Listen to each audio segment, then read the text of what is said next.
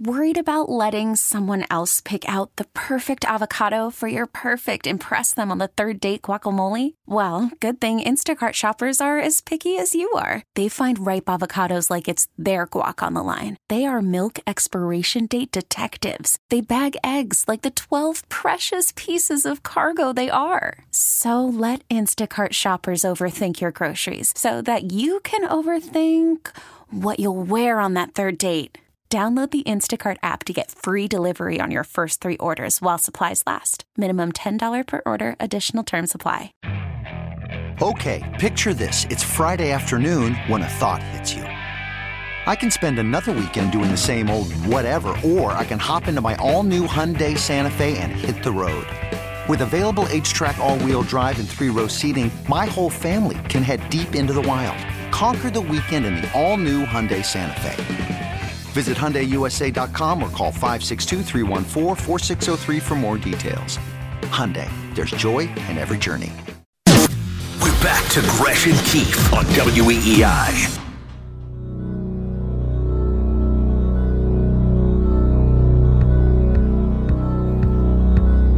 We only bust out this intro for legends. When you hear this, you think of Michael Jordan, you think of Phil Jackson, BJ Armstrong, Scott Williams, Will Perdue, and a guy who has seen it all in the world of sports, especially here in Boston. He joins us on the HarborOne hotline. He is the sports columnist emeritus for the Boston Globe, which means he writes whenever the hell he wants to. It's our friend Bob Ryan with Gresh and Keefe here on the WEEI Sports Radio Network. Mr. Ryan, good morning, sir. If only half the intros in the world were half as good as that, it would be a better world. Thank you, friend. There you go. Well, I mean, that, that, that, that song. That song was perfect. Anyway, good morning, guys. Uh, morning. And, and Bob, it's awesome to get perspective from you because Lord knows you have seen it all. But let me just start with this. What level of surprise were you at when we, you, like everybody else, heard the news yesterday that everything was changing with the Celtics? Well, about nine on a scale of ten, primarily because uh, we thought that there were some changes were going to be made that uh, in some way. Uh, we thought more about personnel. There was obviously there were obviously was a school of thought that people had soured fans. I'm talking, it's maybe some media on Brad, and maybe it was time for a different voice and all that, and that wouldn't have been a total shock. The shocking part, and then Danny's retirement is not a shock. Uh, it, it, it's a, a surprise that, that time, but not a shock. The element that is surprising here is the question that was unasked and therefore unanswered yesterday was, Brad, you're 44. You you profess to be in love, in love with coaching. Does this mean you're never going to coach again? And I, that's the part that that throws me. That he is taking this job, this nature of this job at 44. Uh, you know, and giving up coaching, at least for the time being. Do you guys honestly believe he'll never coach again? Because I can't bring myself to that belief. I agree. I definitely think he's going to coach again. I, I really do. I was definitely surprised by that piece of it. Do you think that Wyc Grousbeck wanted Brad to still be the coach?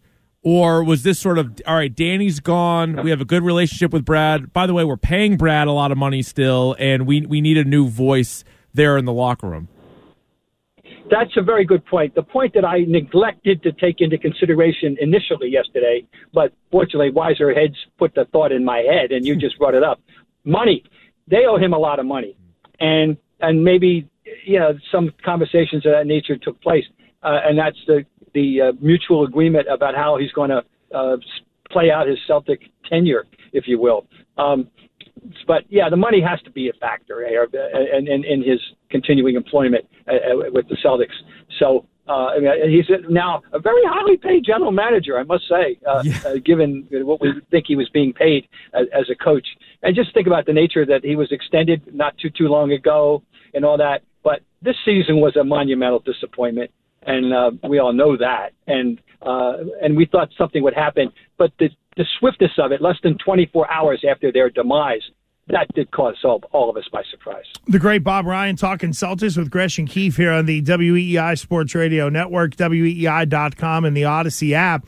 Bob, how do you put into words what this season was like for the Celtics?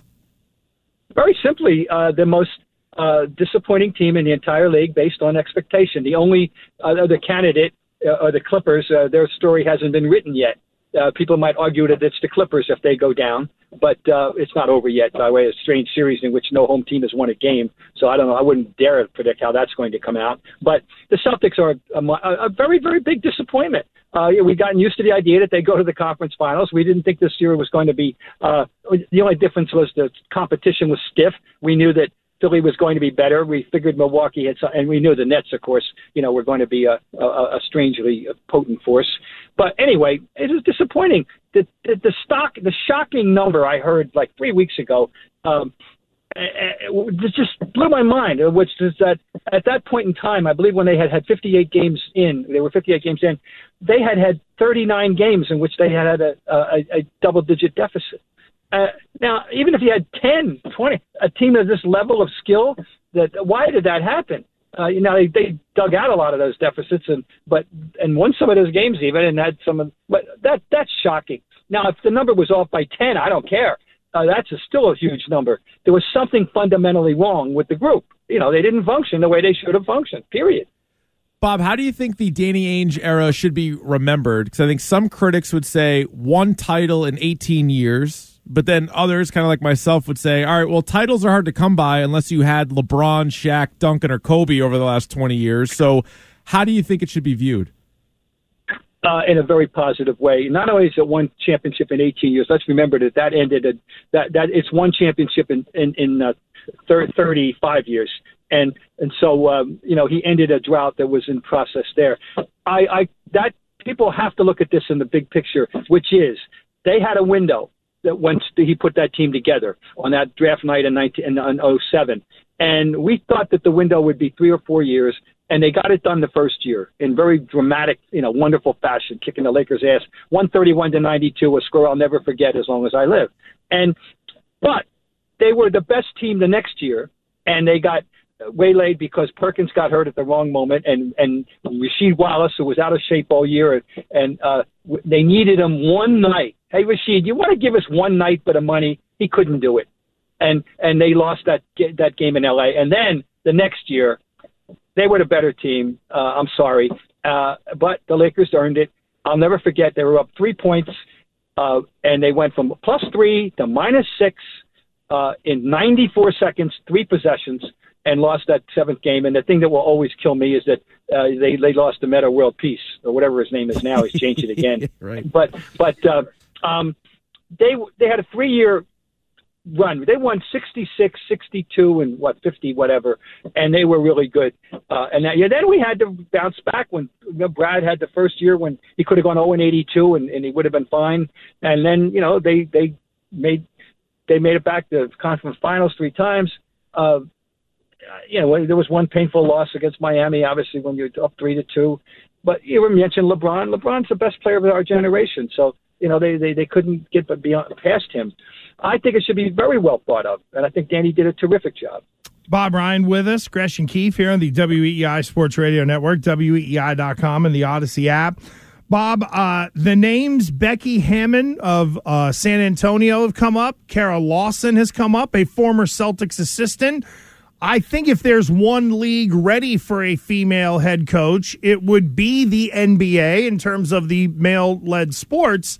Um, is is this team ready? Is the league ready? Do you think either one of those ladies are real legitimate candidates to get this head coaching job? Brad has promised quote diversity unquote, and I think that includes and and they, and they certainly know Kara and and uh, and everybody in the league is well aware of Becky's qualifications, and sooner or later, I think she will uh, get a job, uh, and and be, and I expected her to be the pioneer. Uh, it, it's it's it'll be you know you have to brace yourself for you know a, a lot of flack, a lot of a lot of hard line old males are going to resist this idea. I think the key is do you know your personnel in that locker room that uh, who these young men are and and are you confident that they would be willing to be part of this uh, this historic movement uh, move? Uh, uh, if, if you believe that they are capable, uh, that they're the right people, they have the right sensibility, the right intelligence uh, to accept this idea of li- listening to a woman giving orders uh, at this level.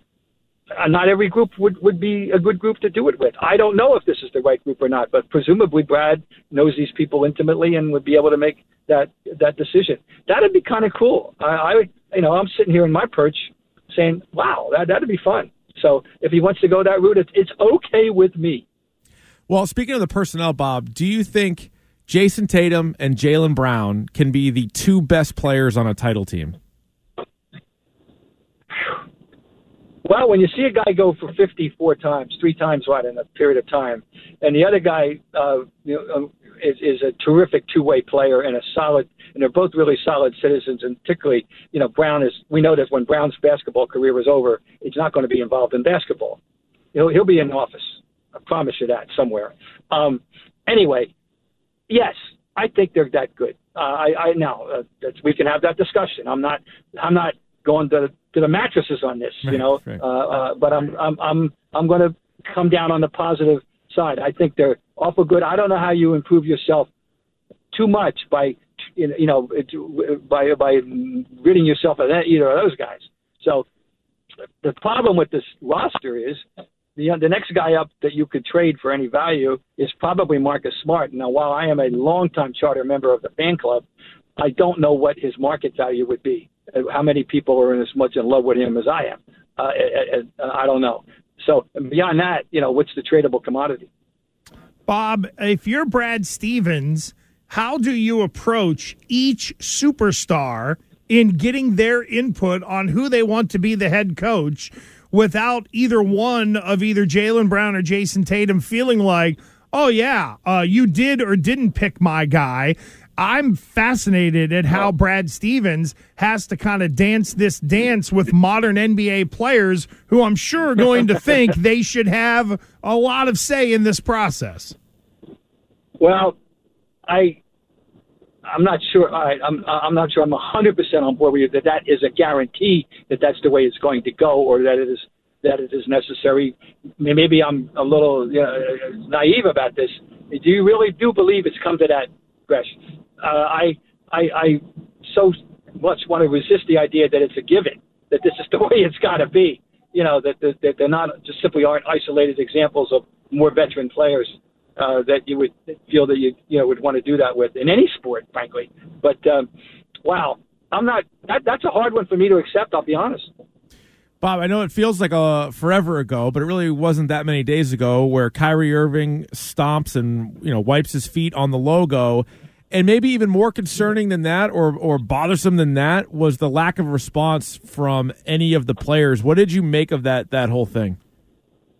Well, what, I don't know what they're supposed to do, uh, except with the, the problem is that what the response that people were focusing on was hug, you know, the hugs and uh, uh, you, you know, particularly what the what the big one was because it was what was Time Lord in, in him, right? Oh, long And, uh, embrace. was Who was? Yeah, was it? Was it him? Yeah, yeah, yeah. Time Lord was hugging him for know, it's not a- several All right, minutes. let me let me just start with this. Let me just start with the besmirching of the logo to uh, begin with. Uh, I'm amused with that kind of stuff. Uh, it doesn't bother me. It's disrespectful, quote unquote. I, I have a problem with the word respect and, and its offshoots anyway, guys. It's what it's the key one of the buzzwords of the 21st century. I don't get any respect. You know, it's it's pretentious nonsense in my opinion most of the time. This respect card that people play, but uh, it, it was classless. It was determined. It was deemed as such, and I believe that. And and he, he doesn't care uh, about that. And uh, it was classless. It was denounced by the you know Max and others, uh, uh, KG. Um, you know, yeah, it, it was, but it, it certainly was no pretense for someone to uh, throw a bottle. Uh, not that we know that that was the motivation uh, specifically. Right. Uh, we don't know that. We don't know anything about this young man, obviously, yet, right? Uh, but um, we have known nothing other than that he did it. That's all we know. And he had a John Garnett jersey. But um, uh, so it doesn't bother me. Uh, but the response, what is this do? Go, go, go pick a fight? I mean, this is hockey. Well, I just thought maybe. I don't know. I mean, I mean, these guys are all very, uh, you know, active on social media. There could have been something said, Yeah. or, or even just Oh, okay, a, right, a hard all right. foul on Kyrie. I'm not asking for a fight either, Bob. I'm just saying, you know, Kyrie goes into the paint a lot, and maybe you let him know that you know we, we didn't like it. Knock him on his yeah, ass. one time. Well, if this were hockey, we noticed the next Right. time out. You know, right. But we had. True. I, I I know there was one last night. There was that there, was- there's going to be a retribution coming uh, already. It's, it's the, Oh the- yeah, the and that call. Yeah, yeah, yeah, yeah. You know, I, Yep. yeah, I saw that this morning. Anyway, okay, people, you know, uh, this is, I don't know what the, uh, it's a hard, once again, I'm sorry, a hard question for me to answer in that regard. Uh, it, it, it wasn't the, I thought it was after the game. I mean, when, when are you supposed to do this? You know, I think you're tell exhibition Bob. I think I think what you're telling me is to get over it. No, I'll try. I'll try. I'll try to get over it. But if it did, it bothered me. All right, but I'll. I'll move on. I'll get I know- past it. no, I don't- and and and, and uh, but that uh, there's other things that would bother me more. I'll put it that way. Okay. Yeah. Uh, by the way, you can follow on Twitter at Bob Ryan's podcast to get all the latest, including all of the pictures from uh, Bob's 75th birthday tribute. There are some beauts in there. It is worth going to check it out on its own. Robert, thank you, friend. It was great catching up. We really do appreciate it. very quickly. Today's a very interesting anniversary. 45 years ago tonight, triple overtime. Greatest game maybe ever in Celtic history. Uh, what, certainly it's among them. Uh, 45 years ago tonight. Boston 128, Phoenix 126, triple overtime. There, Okay. there we go. Awesome. Bob, thanks for dropping the knowledge, man. We always appreciate it. We'll catch up with you. Thank you. Go, go on, guys. Thank you. You could spend the weekend doing the same old whatever, or you could conquer the weekend in the all-new Hyundai Santa Fe. Visit HyundaiUSA.com for more details. Hyundai, there's joy in every journey.